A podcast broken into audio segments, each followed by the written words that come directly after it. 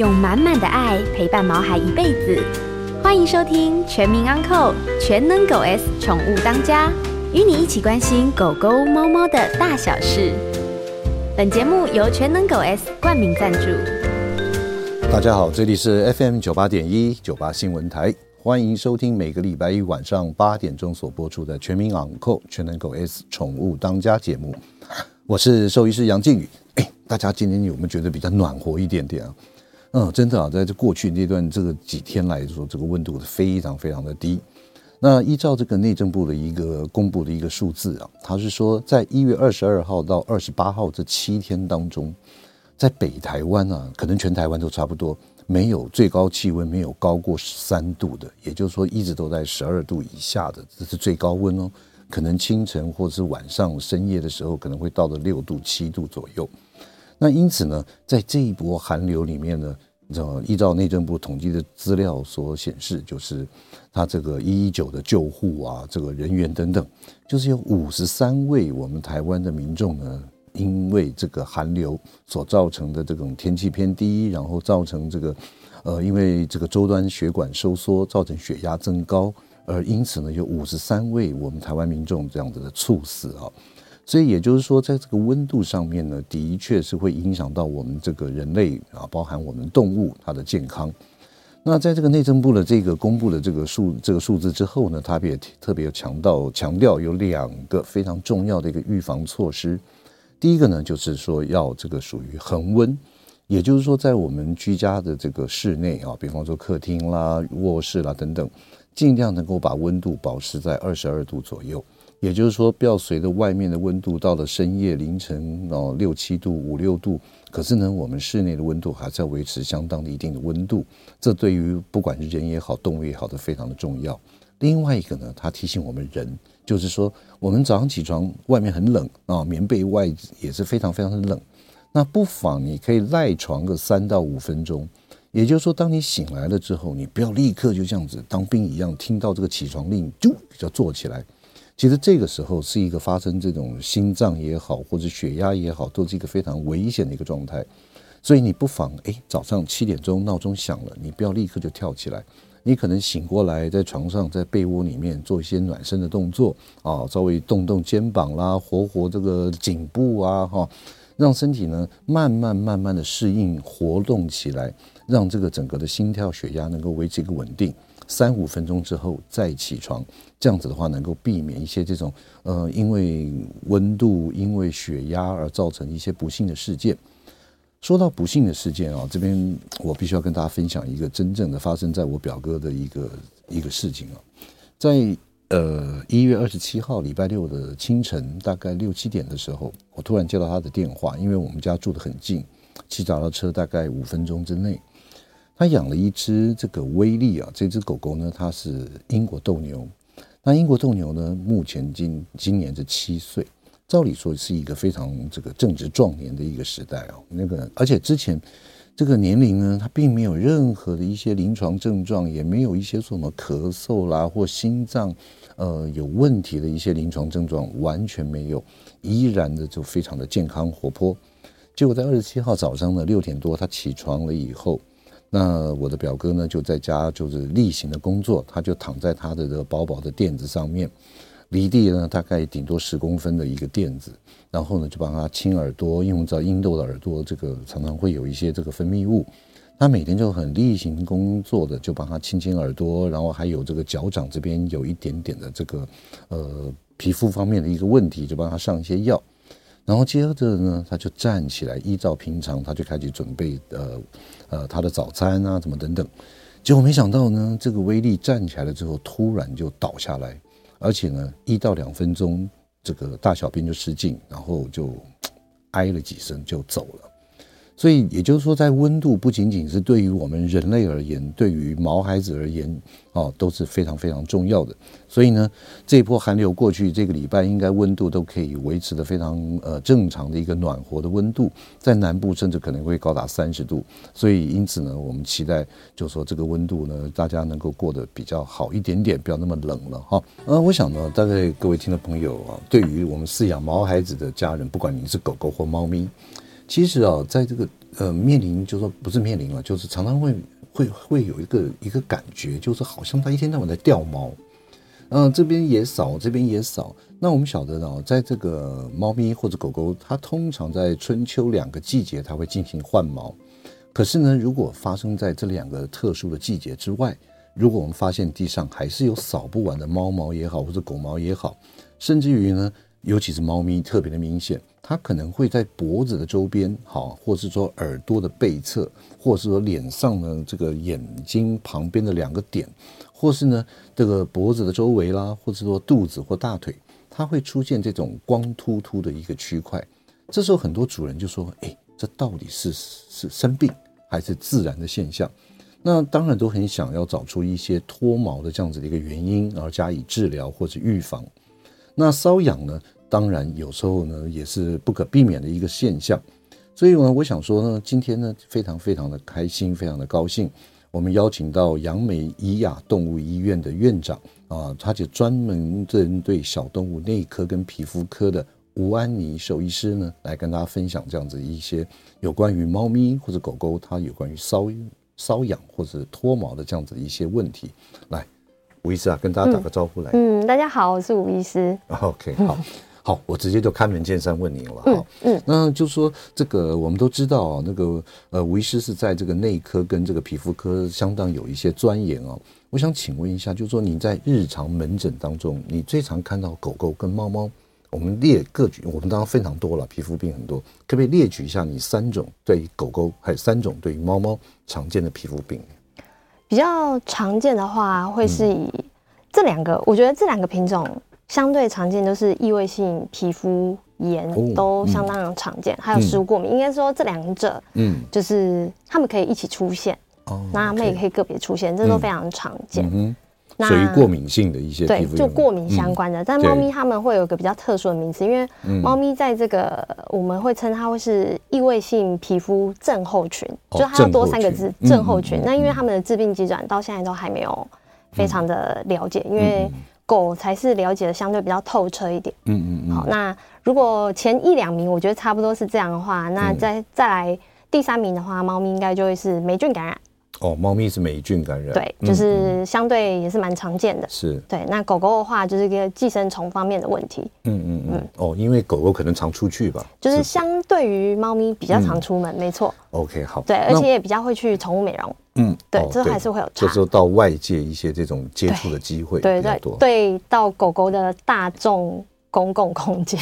对，OK，好，吴医生，那我请问一下啊，我们针对猫咪来说哈，嗯，针对这种所谓的异位性皮肤炎的这种症候群，嗯，它会有哪些临床症状，以及在治疗上面会不会有一些什么要特别提醒大家的？嗯，其实它的它的症状会除了有皮肤方面的问题以外，它也和很常会合并咳嗽，哦，咳嗽，对，就是所谓我们会说它是气喘。嗯的状况，嗯嗯，就是因为它也是呼吸道会接受到一些过敏源之后而产生咳嗽的问题，嗯嗯，这在狗就会少见很多，嗯嗯，对，就是猫咪会合并这样问题，那跟狗狗一样都可能会伴随着消化道的症状，嗯，就是可能会有呕吐啊，嗯，或者是腹泻，或者是大便很软，嗯，或者是大便次数太多，嗯嗯，对，这都是，或者是有一些狗狗比较常见就是会打嗝，嗯嗯，对，那所以也就是说这种呃。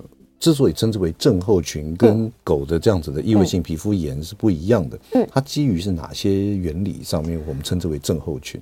呃，因为它刚刚会讲就是它有合并其他症状，嗯、跟它还没有被了解的很透彻。哦，OK。对，以前的这个猫咪过敏相关的问题，其实它的命名是非常非常非常复杂的。嗯嗯，就是会写说哦，它是跟。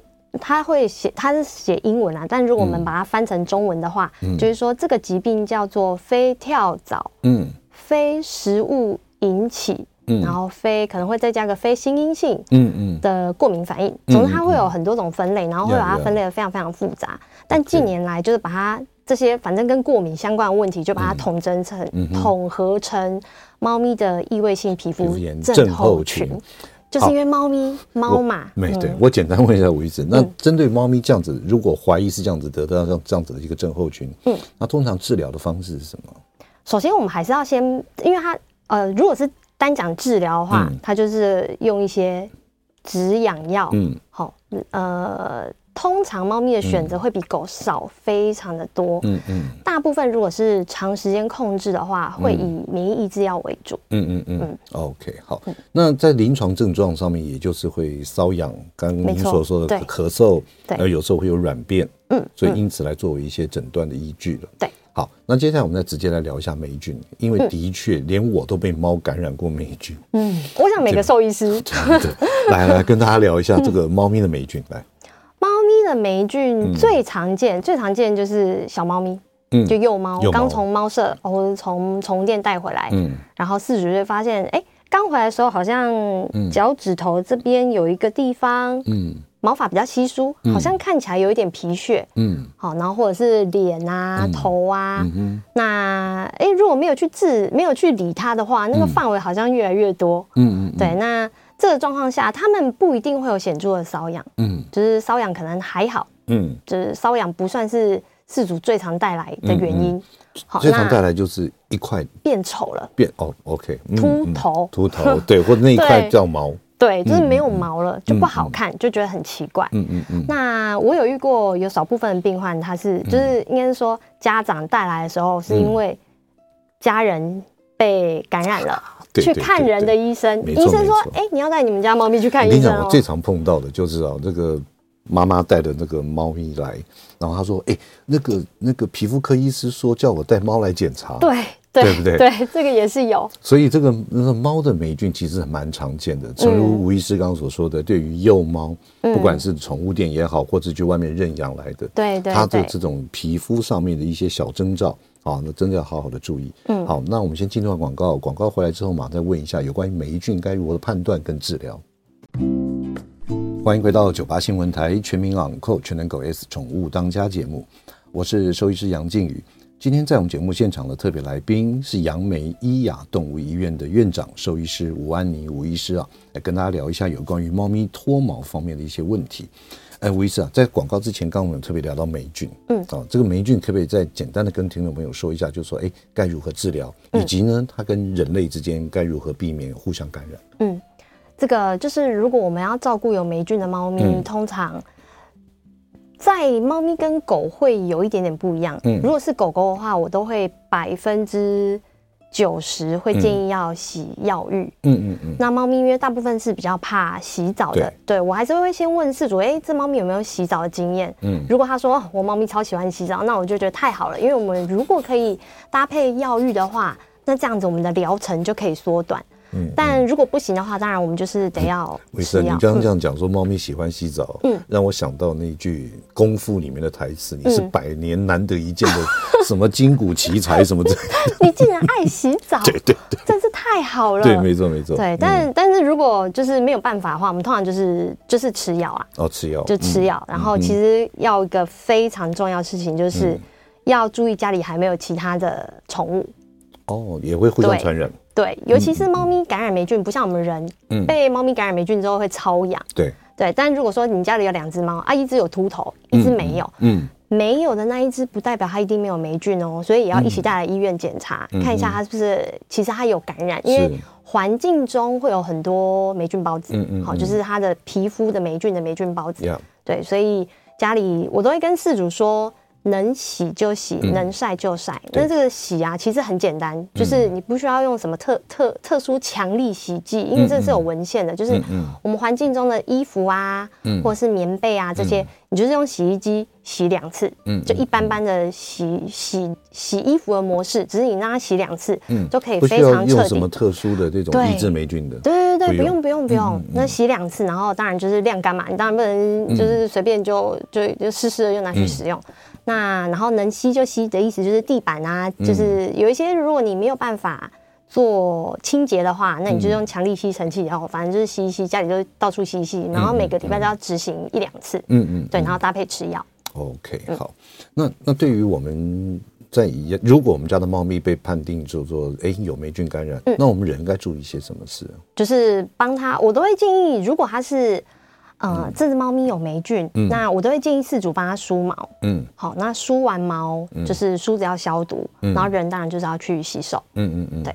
然后我们的衣物就是一样，你我们会担心说，哎、欸，我们梳毛过程中有可能让它的霉菌孢子落在我们的衣服上，嗯嗯、反正就是拿去洗。哦，就就其实我都被感染过。嗯，对，我也被感染 过。哇，超痒，真的。对啊，超痒，很不舒服。对，好，那接下来我再，既然讲到脱毛哈，我想请问一下吴医师，在你日常的这个诊疗工作当中，嗯。你发现因为猫咪脱毛而来求诊看皮肤病的大概比例有多少？多不多？大概，因为我一般就是看，嗯、会看就是一些一些内科啊，嗯、打打预防针啊，然后、嗯、看一些眼科，然后跟皮肤。嗯、如果是单讲皮肤的问题，脱、嗯、毛应该三分之一吧？哦，三分之一。嗯嗯，那大概这些脱毛呈现出来的这种症状，嗯、那大概都是哪些原因造成它脱毛？最常见的话是，嗯。过敏相关的问题最常见，这是最常见的。嗯哼，对，因为呃，如果它是它不是，比如说它是霉菌好了，它就比较少会给我看到。嗯嗯，对，因为它可能在在他们家医院就已经先看好了。哦，对，有一些是它就是不明原因性的脱毛，但其实对饲主来说。很常不觉得那是问题，嗯，应该是说初期的时候不会觉得是问题，因为猫咪的脱毛很常都是因为过度舔毛，嗯嗯嗯，对啊，饲主一开始都会觉得说啊，我们家猫真的是超爱干净。OK，哎，我我想请问哦，嗯，呃，我帮听众朋友问哦，嗯，就是说像有时候在那个额头，嗯，额头上面两块，嗯，或是耳朵的背后，嗯，哦，或者说这个，哎，突然有一小块，大概。大概比红豆或者黄豆大一点点，嗯，这样子没有毛，那那个事主该不该带去检查？我们先说，如果是额头这两块没有毛，应该说毛发稀疏，哎，对，毛发稀疏，哦，那是正常，对，那是正常的，所以听众朋友不用担心。对对对对对，但如果你说耳后耳后的话，如果它有一个红豆般的嗯。大小是脱毛，嗯。呃，如果它没有伴随着瘙痒的话，嗯哼，然后也没有皮屑的话，嗯哼。我我我现在想象起来，我觉得应该可以先观察，应该先不用看医生。先不用看医生。对啊，但是如果它的那个范围是持续性的扩，它它会变大，嗯，或是猫咪有不适感，嗯嗯，对啊，那当然还是要看医生。那。刚刚杨医师提到耳后，耳后耳后皮肤的问题，其实我们很常要想的是耳道内的问题啦，嗯嗯，对吧？他可能耳朵里面不舒服，哦，就耳朵里面痒，然后用后脚去抓，前脚去抓这样子，对对，它不一定是耳朵本身的问题，耳翼本身的问题，对，它可能是耳道的问题。是，好，吴医师啊，经过你这样解释啊，我们可不可以再请问更详细一点？就是说。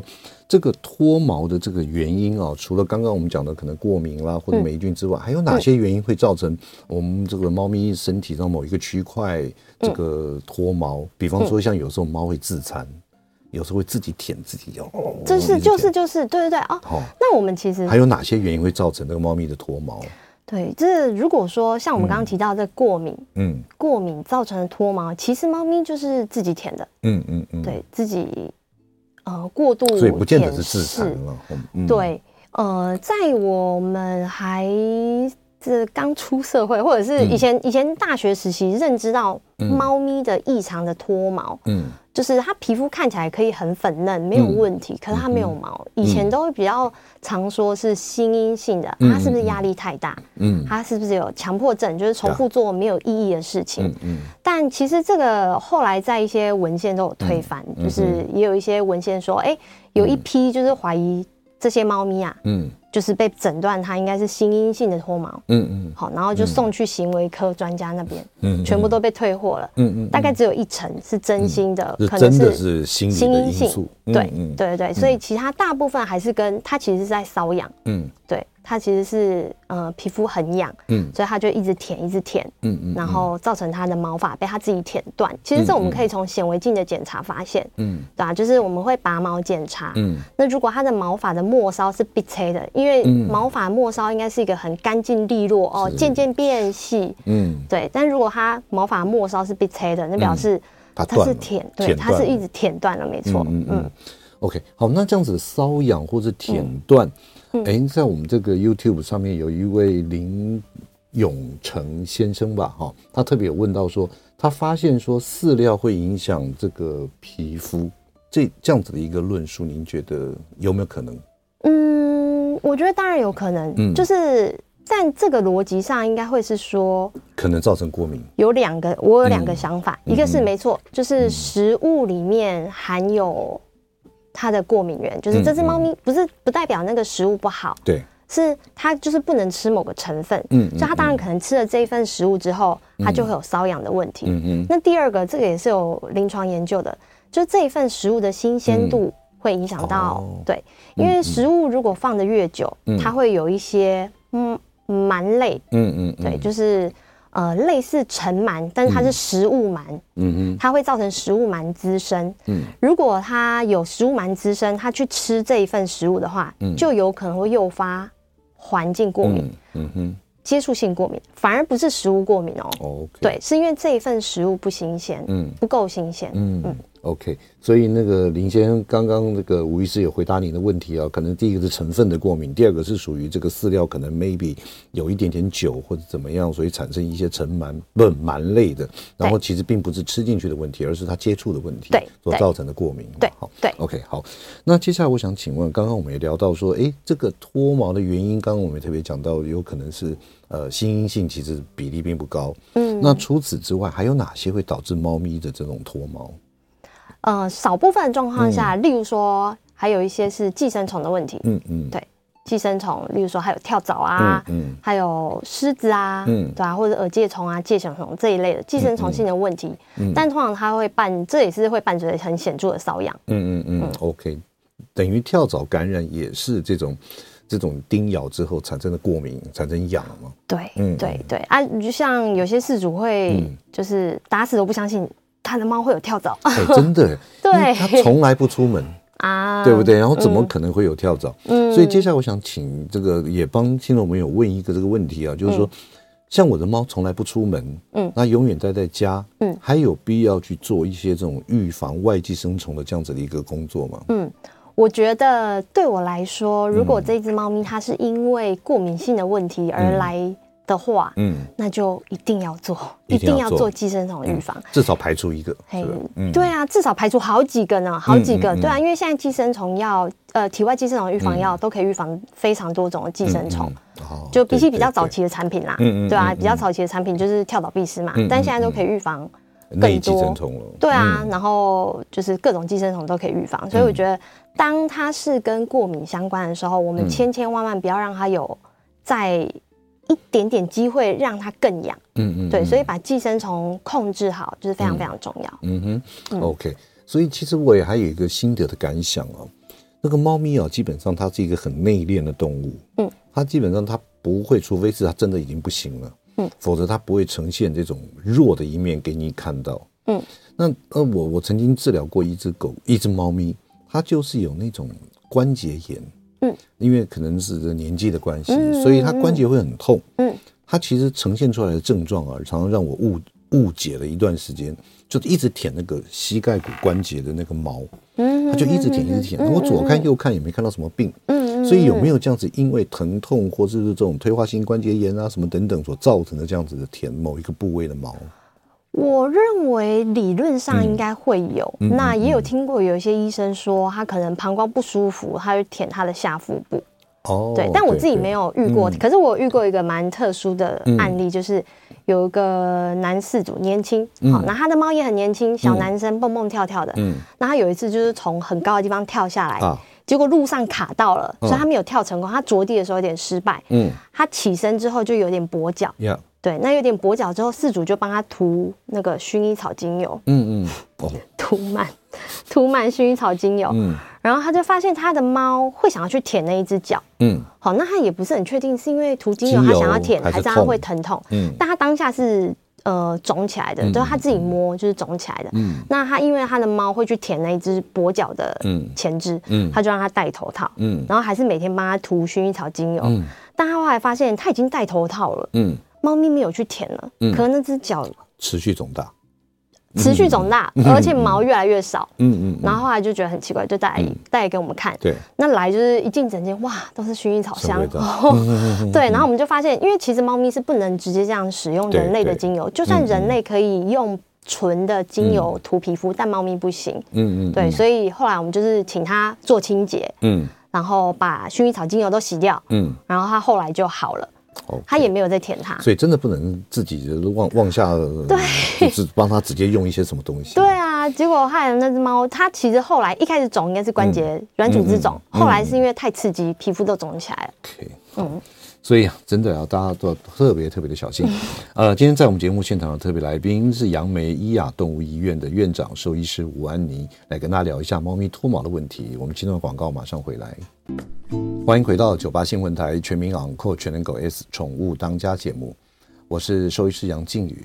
呃，今天在我们节目现场的特别来宾是杨梅伊雅动物医院的院长兽医师吴安妮，他特别来跟大家分享有关于猫咪脱毛的点点滴滴。所以呢，现在我们也开放我们的 call in，我们的 call in 电话是零二八三六九三三九八零二八三六九三三九八。如果您针对猫咪或者狗狗任何皮肤病或者内科方面有任何的问题，都欢迎您 call in 进来询问我们今天的特别来宾啊，伊雅动物医院的院长兽医师吴安妮。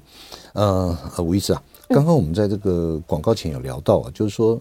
不管它有没有出去或干什么，其实预防外寄生虫这件事是非常重要的。嗯，因为现在的外寄生虫药已经综合到不仅仅是对外，对内也都会很有。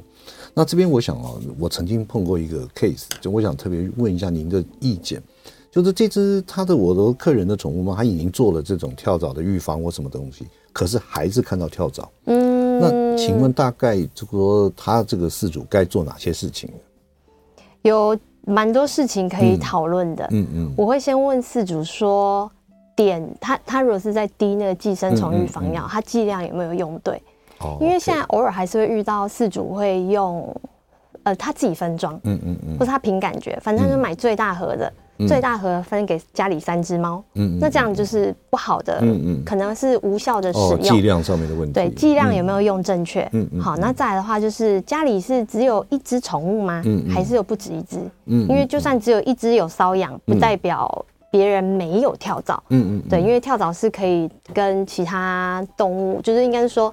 嗯，家里有两只猫，那就是两只猫都预防；嗯、家里有两只猫加一只狗，那就是大家都要做预防，然后都要用正确的剂量。嗯嗯、那还有一件很重要的事情就是环境中，嗯，因为跳蚤会在宠物的身上产卵，这个卵会掉到环境当中的，尤其是一些毛织品，嗯，都很容易就是那跳蚤的卵就粘在那上面。嗯、所以其实我觉得就是跟那个面对霉菌一样，嗯、能洗就洗，能晒就晒，嗯、能吸就吸。所以其实其实脱毛这件事情，它要找到很很多各种不同的原因，嗯，包含我们之前讲的过敏性的，嗯。啊，包含我们这个霉菌性的，嗯，或者是说我们这种外寄生虫性的，嗯，当然还有其他的，像什么那个内分泌啊，什么像那种那种甲状腺偏高啊，或什么之类的了哈，对，还是要跟您的家庭兽医师好好做个检查，没错没错。OK，好，那我们先接听一下我们听众朋友魏小姐的电话好吗？好，喂，魏小姐你好，哎，你好，两位医生好，哎，你好。我想请问一下哈，那个猫咪啊，吃东西会跟人一样会卡住吗？嗯嗯，喉咙会有卡住吗？这个是一个。然后它的那个喉咙下，就是下颚的地方，嗯，一点点的脱毛。哦。那那有时候我就不晓得为什么会，它就卡卡这样子。我是想说，会不会是吃东西卡住？然后另外一个另外一个问题是说，它的背部很怪，就是会有两两。两个到三个，就是那个毛啊，嗯，会结硬硬的这样子。哦，OK，好，好，是是。那我们挂掉吗？好，好，我回答你。好，谢谢魏小姐。OK，好，那个我想呃，请，那我先拿下来。哎，可以拿下来。对，OK。好，我想请那个这位魏小姐她提出三个问题。第一个就是猫咪它吃东西是不是会卡住，可能会干干，是不是会有这样子的可能性？然后它的原因是什么？我。推测，因为刚妈妈有模仿一下，嗯嗯嗯，我觉得可能是在咳嗽，哎，哦，可能是咳嗽，对，嗯嗯，但是通常这个像不管是狗跟猫啊，还有一些上呼吸道嗯。的问题，或者它就是发出一些声音的时候，我都会请饲主，因为现在手机真的是太方便了，你用手机录影下来，对。就是让医生看到，不只是听到那个声音，还有猫咪的动作，因为猫咪咳嗽也会有蛮特殊的姿势，嗯嗯，所以就是把它录下来，我们来看一下它是什么样的状况。但我推测是咳嗽。OK 啊，刚忘记问魏小姐，猫咪几岁了？啊，对对，OK，好，那呃卡住了，对，第二个是 下巴脱毛。对，妈妈讲，这也常见。对，这讲到一个超重要，就是猫咪很常见粉刺，嗯嗯，对，所以我推测。但通常呢，就是猫咪如果下巴就是长粉刺的话，大部分的状况下是不会脱毛，嗯，但如果它有脱毛了，它可能就合并细菌感染，或者是霉菌或者是酵母菌的问题，嗯嗯，对，它有点感染，造成它毛囊发炎的很严重，它的毛发就脱落了，嗯嗯，对，那这个状况下如果有脱毛，然后它是那个范围有变大的话。就还是要考虑要治疗。OK，对，那像粉刺，像有时候它这个地方就是哎有点脱毛，嗯，可是感觉起来又没有一直抓或者去摸，嗯，嗯，那这样子应该就可以再观察了。我个人是觉得，还是去检查一下。哦，我觉得这个是蛮那个的，欸，就是蛮那个，嗯，就是猫咪本身是一个很怕紧迫的动物，所以有时候饲主会确实是会。就是会很紧张啊，怎么哎、欸、下巴没有毛，他会担心他会不会下个礼拜就全身没有毛了，所以就赶快来看医生。但如果来就是啊，他应该是粉刺的问题，然后他可能有时候来的时候他已经好了，嗯嗯，就是他可能已经过了那个发炎的时候了，嗯嗯，对，那那那状况下就那状况下就是我会建议说，哎，那我们不一定要做什么治疗，可是如果说他很容易长粉刺的话，其实就是帮他做注意清洁就可以了。嗯。对啊，就是用湿纱布啊就定期的帮他擦擦下巴，不用太紧张了哈。对，理论上不用太紧张。对，好，那第三个，刚刚这个魏小姐有提到，就是说背部有两三处毛常会结块，嗯，这是这个是我觉得，呃，但就像杨医生刚刚说，我们忘了问他几岁，嗯嗯，对，如果他是中老年猫。嗯它的毛发是结块的话，我们会说这个是比较 rough 的，就是它毛发是粗糙的，可能是粗钢的。嗯，那会怀疑它可能有一些内科方面的疾病，嗯，例如说甲状腺亢进、糖尿病啊，或者肾病，嗯，都有可能会让它没有花心思在。打理自己，理毛了，对，理毛的时间减少，它、嗯、可能有不舒服的状态。OK，所以，嗯、呃，魏小姐刚刚那个吴医师也回答您的问题哈。那我们再回到我们这个刚刚聊的重点，就是说，嗯、呃，如果猫咪使用一些预防的药物，可是身上还发现有跳蚤，可能要考虑第一个剂量用的问题，嗯、第二个是不是多猫家庭，你你忽略了哪一只？嗯，第三个环境也要做一个清理。对，哦，对，大概可以归纳成这三个问题。那我接下来我想请问一下这个吴医师啊，就是说，对于这种有我们刚刚讲异位性症候群的猫咪哈，它这个您的诊断跟治疗流程大概是什么样子？因为其实我真的好多听众朋友或者好多饲主对于这个狗狗或猫猫的这种异位性皮肤炎或者异位性的症候群，它真的是有时候真的会搞到有点束手无策。猫咪真的是比狗还要更棘手。嗯嗯。好，那我们会先就是呃，一定要做的事情呢，嗯、回到这个寄生虫啊。嗯嗯嗯。寄生虫预防一定要做好。嗯。好。那所以，我们就是有一只，我们先讲，就是假设有一只猫咪，它因为过度舔毛而来，因为通常它们的症状就是都是过度舔毛，过度舔毛而来。那我们要先判断，哎，它有没有预防寄生虫？没有的话，先做好。嗯，好。甚至有些猫咪，我觉得饲主如果可接受的话，它就自己先回家滴预防药，连续三个月，看它是不是就好了。有些其实就是哎就好了，其实它彻头彻尾就是跟。就跟寄生虫有关，对，嗯、就是跳蚤或者其他类的，有一些肉眼看不到寄生虫，都是可以这样子直接做，嗯、自己在家帮他做预防，嗯、等于在帮他做治疗。嗯嗯嗯、那再来的话，我们要确定他皮肤是不是感染，嗯，对，有没有可能是有霉菌感染啊？嗯、但是你误以为他是异位性皮肤症候群，你以为他是心因性瘙痒，嗯，所以他的皮肤有没有感染？那我们在诊间就可以做检查，嗯嗯，好，就是用就是采样，然后用显微镜染色后用显微镜检查，嗯，那再来的话就是我们如果他确定已经没有寄生虫问题。嗯，然后也没有感染的问题，嗯，那我们就要先看看这只猫咪是不是有食物过敏。过敏，对，食物过敏比较好的做法就是，呃，建议吃处方饲料。嗯，就是对我来说啊，我觉得最安全。先来 try 一下。对，嗯，对。那当然，同时我们这个阶段都还是，如果他是很显著的在舔，就是一直舔自己的话，嗯，我们可能在开始吃处方饲料的时候，嗯，就要合并使用。早期就是初期这种状况，我们都是使用类固醇。嗯嗯嗯，就是我们会使用类固醇，让它减缓它的瘙痒反应。嗯嗯，对。然后在呃一段时，因为处方治疗会需要吃一段时间才会有效果出来。对，才我们才会看到效果。那吃越久，效果开始出现之后，我们开始把止痒药停下来。嗯嗯，对，然后再让它去做食物刺激试验。嗯嗯，好，或者是哎，它已经。就是吃了处方饲料，然后它都一模一样，都超痒，就没有办法阻，没有办法停下来。嗯，它可能一直会需要吃类固醇才会，嗯，把它的对才控制好。那我们接下来就会做一个药物的转换，嗯，我们就会改成吃免疫抑制剂。OK，嗯，避免类固醇带来一些副作用。对对对对。OK，好，那我们刚聊完猫咪的。那如果狗狗的异位性皮肤炎呢？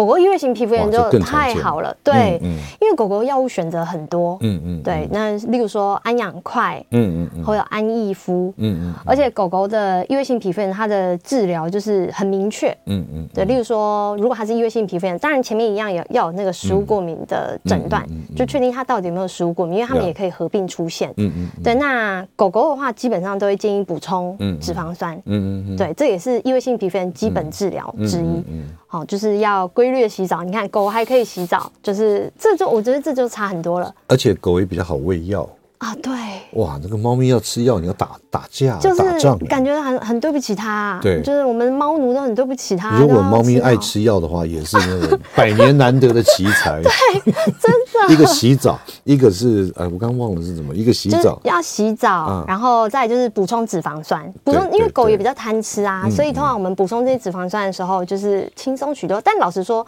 在猫咪的异位性皮肤症候群，在补充脂肪酸到底有没有帮助，现在还并并没有。很明确，明确，对。嗯、但是像这这种状况，就是我们就是 case by case，就是看有些猫咪，哎、欸，饲主觉得吃了有效，或者说我们一起觉得，哎、欸，它吃了这个脂肪酸补充有效的话，嗯、那就可以继续补充。但它在临床上的、嗯、呃重要性其实是打问号的，嗯、对。但是在狗狗就不一样喽，狗狗就是绝对就是建议应该要补充必须脂肪酸。对，嗯、不过好在狗狗。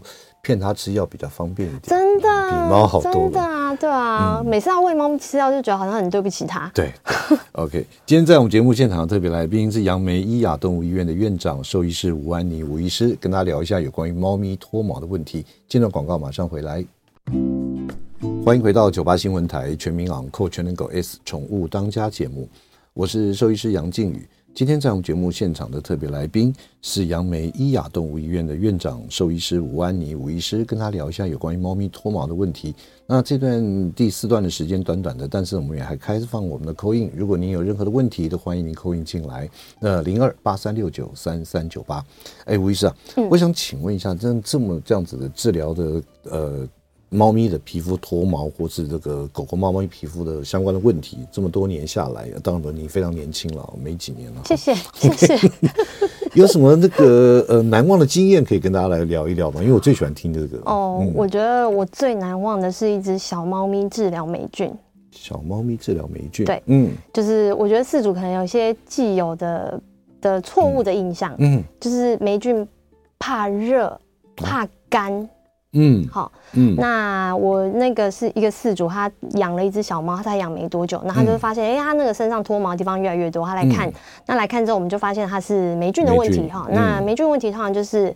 呃，但那一只小猫咪，因为它我没有我在整间试试试着帮它洗澡，嗯，它是 OK 的。我在医院就先试洗，因为它很小嘛，我就是希望它可以先不要吃药，对，所以我们就用洗的，嗯，然后两个礼拜回来，嗯，那回来的时候，猫咪皮肤都烫伤了，啊？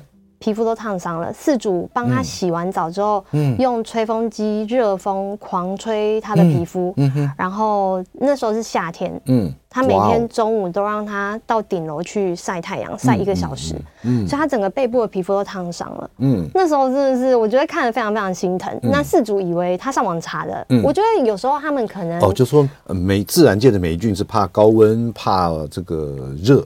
对，怕干，就是对对对，所以每天就把它弄得干干干干。对，这样其实不是保护的油脂都没有了吗？对啊，对啊，所以那只猫咪，那只猫咪，老实说，它后来没有回正，因为我当下真的太生气了。嗯嗯，对啊，我就是很生气，它竟然没有照我的方式来治疗这只小猫咪。